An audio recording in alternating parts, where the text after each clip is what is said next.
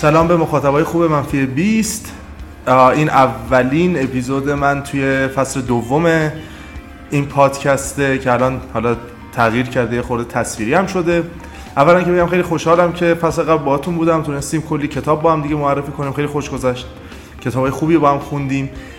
ولی حالا که تصویری شده من یه تصمیمی گرفتم در کنار کتاب هایی که شاید بلند باشه و کتاب های خیلی مهمی که قرار معرفی کنم توی اپیزودهای بعدی. یه تصمیم گرفتم اومدم بریم سراغ یه سری کتابا. با توجه به حرفی که همیشه تو همه پادکست آخرش می‌زدم و اون این بود که شبانه روز 24 ساعته و تو این 24 ساعت نیم ساعت تا یک ساعت وقت گذاشتم برای کتاب خوندن چیزی نیست و باید بخونیم چرا که آگاهیمون بالا میره. و از این به بعد سعی می‌کنم یه سری کتابایی براتون معرفی بکنم که کوتاه باشه. یه شبی که خسته این از سر کار برمیگردین هر جایی که هستین می‌رسین خونه قبل از اینکه بخوابین برین سراغ این کتاب کتاب ورق بزنید. هم ترجمه های خوبی دارن هم قصه های خوبی دارن و می‌تونه بهتون کمک بکنه. چرا که نگاهتون رو به زندگی اطراف عوض می‌کنه. کتابی که امروز می‌خوایم راجعش حرف بزنیم کتاب نقال فیلم. این کتاب قبلش بهتون بگم خیلی خوشحالم که اپیزود قبل اینو معرفی نکردم چون فکر می‌کنم تصویری بودنش خیلی اهمیت بیشتری داره. این کتاب رو نشر آگه فکر کنم نزدیک به دو سه سال پیش چاپ کرد. آ نویسندهش یک نویسنده شیلیایی به نام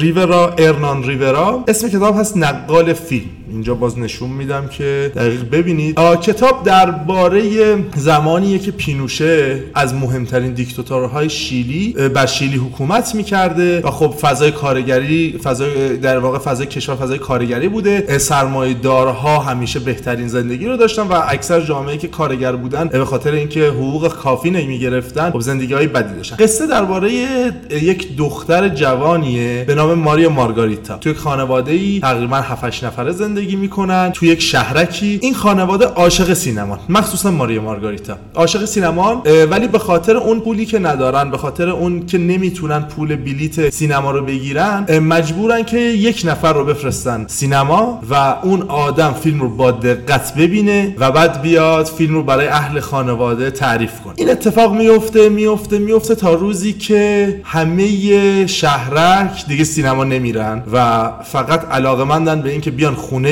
ماریا مارگاریتا و بذارن این دختر جوان تعریف کنه فیلمو براشون. چون انقدر قشنگ نقالی می‌کنه. اسم اسم کتاب هم به خاطر همین نقال فیلمه. انقدر که فیلم رو قشنگ نقالی می‌کنه که همه آدم ها لذت می‌برن و تصویر سازیاش درست تره کتاب در کنار اینکه داستان خیلی زیبایی داره ترجمه خیلی روونی داره.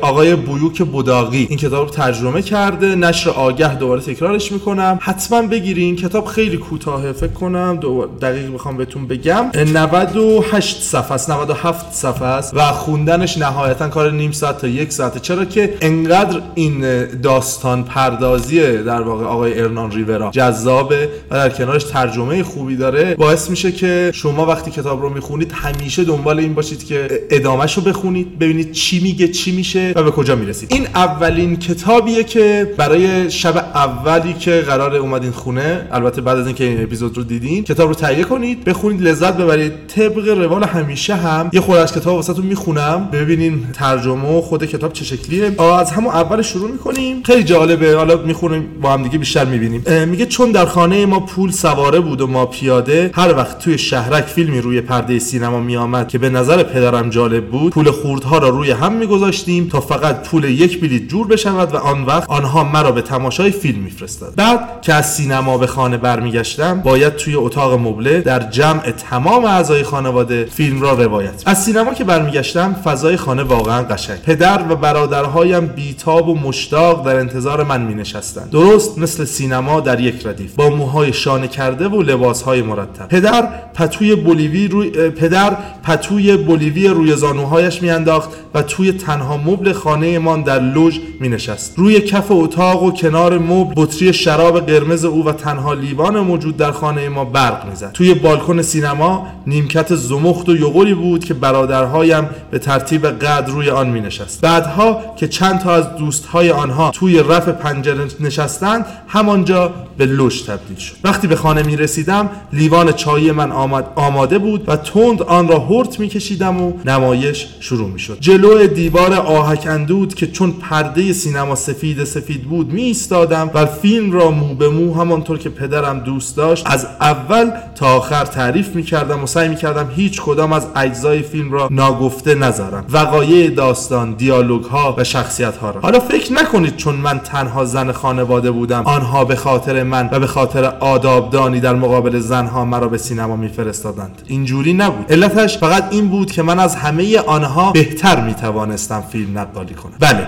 درست شنیدید. دقیقا به همین خاطر. من بهترین نقال فیلم در خانواده بودم. بعد بهترین نقال فیلم در یک بلوک از خانه های سازمانی و یک کم بعدتر بهترین در تمام شهرک معدن همینقدر می‌دانم که در خانه های سازمانی کسی در نقالی فیلم انگشت کوچیکه من هم نمی‌شد. فرق هم نمی‌کرد چه فیلمی باشد کابویی ترسناک جنگی فضایی عاشقانه و صد البته فیلم های مکزیکی که عشق پدرم بود. پدرم یک مرد تمام ایار جنوبی بود و با یک فیلم مکزیکی که من این عنوان را کسب کردم. یک فیلم پرسوز و گداز با یک عالم ترانه و آواز. در هر حال اول باید این عنوان را کسب کردم یا اینکه نه. فکر می‌کنید مرا به خاطر هیکل خوشگلم انتخاب کرده بودند و کتاب همینطوری قصهش ادامه پیدا می‌کنه و یک موضوع خیلی جالبی که این کتاب داره اینه که پدر خانواده عاشق مرلین مونرو بوده و به خاطر اینکه عاشق مرلین مونرو بوده از حرف میم خوشش میاد و اسم همه بچه هاش رو با میم شروع می‌کنه. به خاطر همینم اسم شخصیت اصلی داستانمون ماریا مارگاریتاس و پدر خانواده به این هم اعتقاد داره که به خاطر این مرلین مونرو به این وضع رسید و,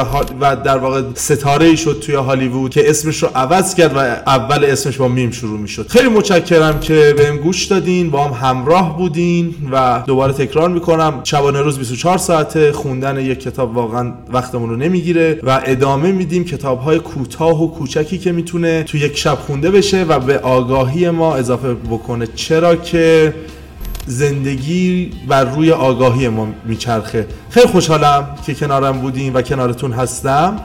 تا اپیزود بعدی ممنونم ازتون و خداحافظ.